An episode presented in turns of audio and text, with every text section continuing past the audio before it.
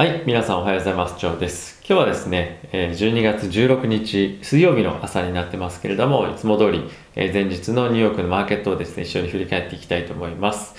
まずですね、今日一番の注目というのはですね、日本時間の、早朝からですね、始まっています民主党と共和党の、代表がですね、追加景気主義策に対して話を行っている、会合を行っているというのが、ニュースとして入ってきています。で、こちらはですね、えっと、共和党の代表の、えー方から、ミあミック・マコーネルさんから、これ何かしらまとまるまで今日は帰らないよっていうような あの会見もあってですね、期待感というのは非常に高まっているかなと。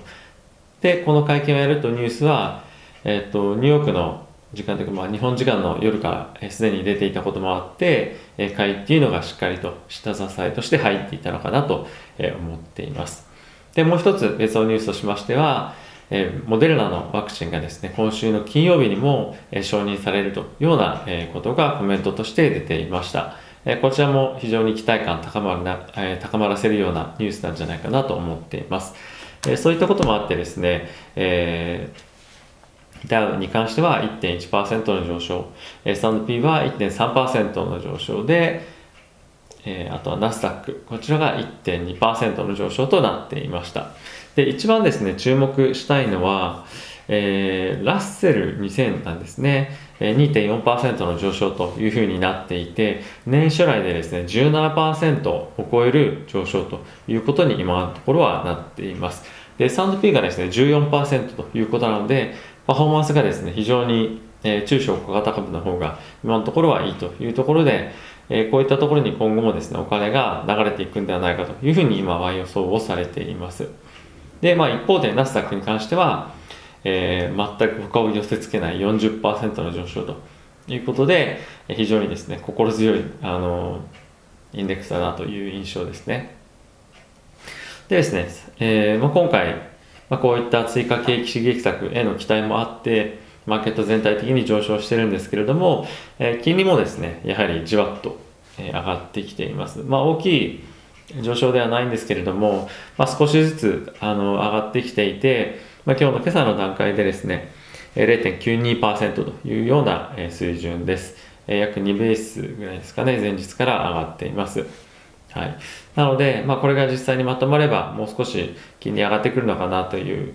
感じもあるので、まあ、そこで、え株価が、まあ、主に、ま、そうなってくるとハイテク関連ですけども、どうなってくるのかなというのは心配はあるものの、まあ、こういったニュースが出ていながらもですね、今日も、えーナスダック全体的に堅調ですし、特に、えー巣ごもり関連が大きく売られたとかっていうような、えー見た感じではないので、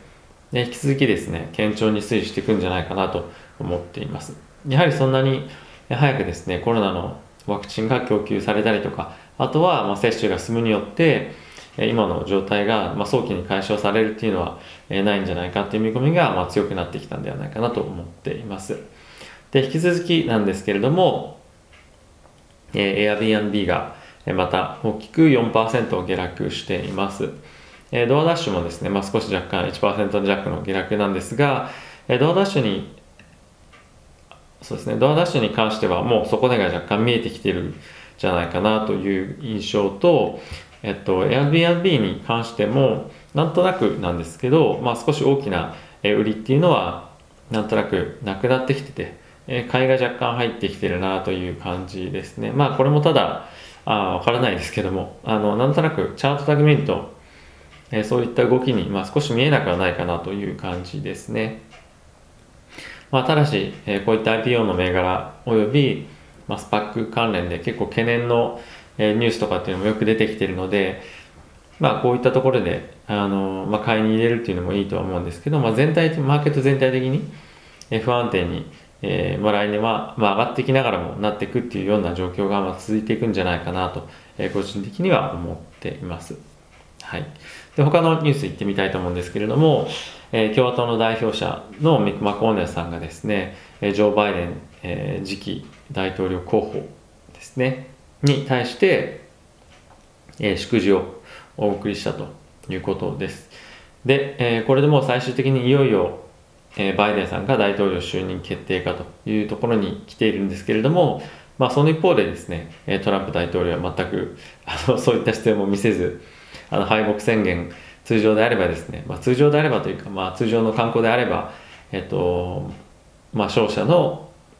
大統領の大統領候補の方にですね、えーまあ、一方の候補者の方が祝辞を送ってでそれでまあ選挙があの、まあ、終わるみたいな感じでそれでまあスムーズなトランジションに移るっていうのがまあ通常なんですけれども、まあ、今回はなかなかそういうふうにいかないなっていうのが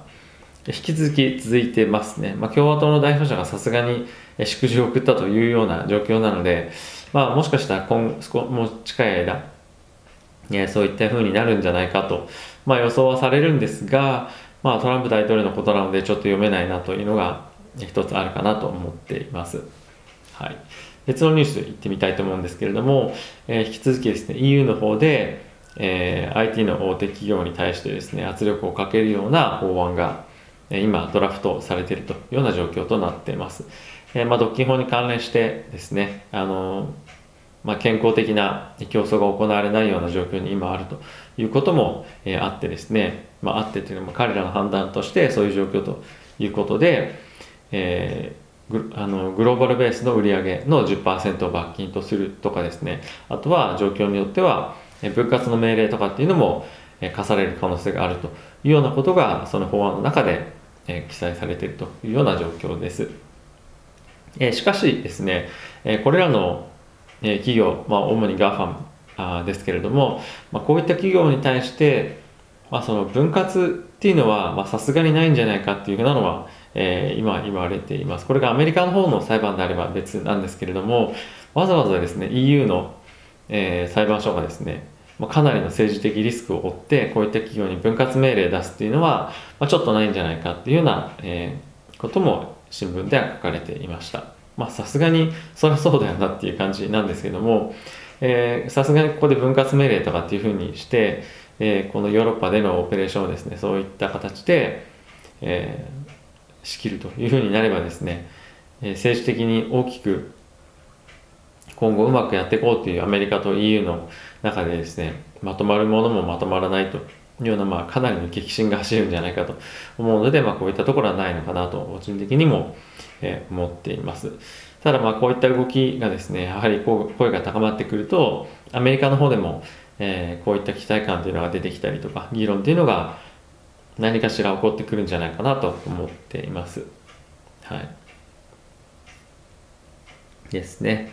はい、であとはですね、えー、まあ引き続き、えー、ワクチンの、えー、開発もしくは承認っていうニュースがいろいろ出てきて特にイギリスの方では、えー、接種もですねもう早々に始まって、え、今後どうなっていくのかちょっと分かりませんが、え、かなり、えー、なんていうんですか機運が高まってきてるんじゃないかなと思います。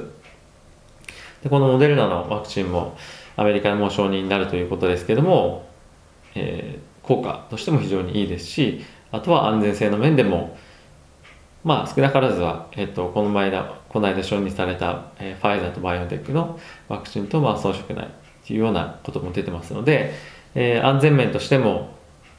まあ問題ないでしょうとあのいうようなことがですね、まあ、大体あの紙面でも賑わせているというような感じですね。でバイデン大統領も、えー、大統領候補もですね早々に受けるというようなニュースも出てましたので今後はしっかりと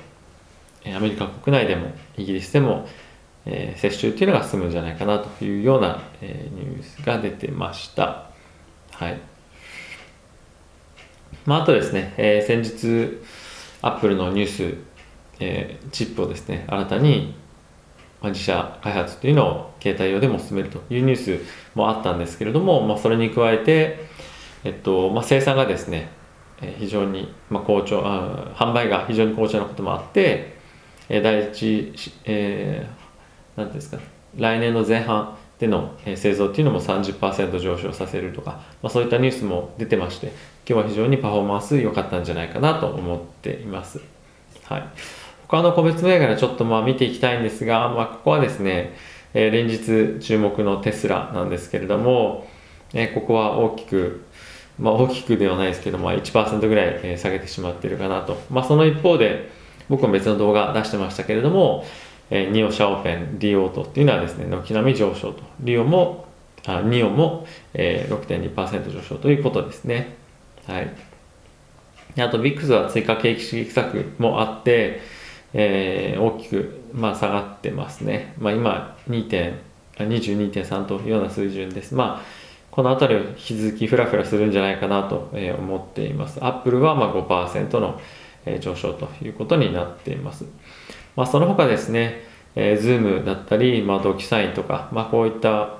ところの銘柄、スクエア、ペイパルとか、まあ、この辺の銘柄ですね、軒並みプラスとい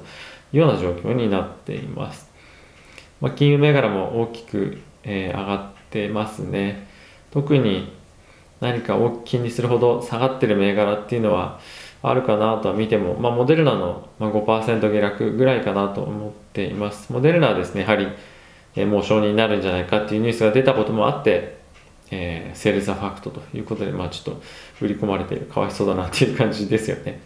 あの、かなりパイプラインもしっかり充実してるはずなんですけど、あそこは。まあ、あとですね、ビットコインがまた、えー、上がってきています。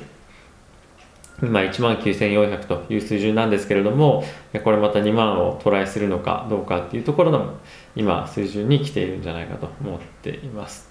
はい、引き続き、えー、クリーンエネルギー系もですね、非常に大きく上昇していて、えー、かなり期待ができるんじゃないかなと思っています。あと最近スパックでですね、注目されていましたレーザーはですね、もう本当だだ下がりになってしまって、今日も17%下落と、まあ、怖いですね、本当に。まあ、なかなかその大きくあのまだビジネスできているところでもないというところもあって、まあ、いろんなニュースとかツイッターでも叩かれたりとかして下落したりとかっていうふうなのもまだあるぐらいなんで、まあ、スパック銘柄っていうのはまだちょっと手出しづらいなというのはまあ、えー、個人投資家としてもまああるんじゃないかなと思っています。はい。まあ、スパックに関してはいいですね。はい。ということで、えー、今日はこれぐらいで終わりたいと思います。ということで皆さん、えー今週もですね、水、木、金と残すところ3日となっていますけれども、あと1週間ちょっとでクリスマスとなりますので、え、どうかお体に、え、お体大事になさってください。ということで、え、皆さん動画ご視聴ありがとうございました。また次回の動画でお会いしましょう。いってらっしゃい。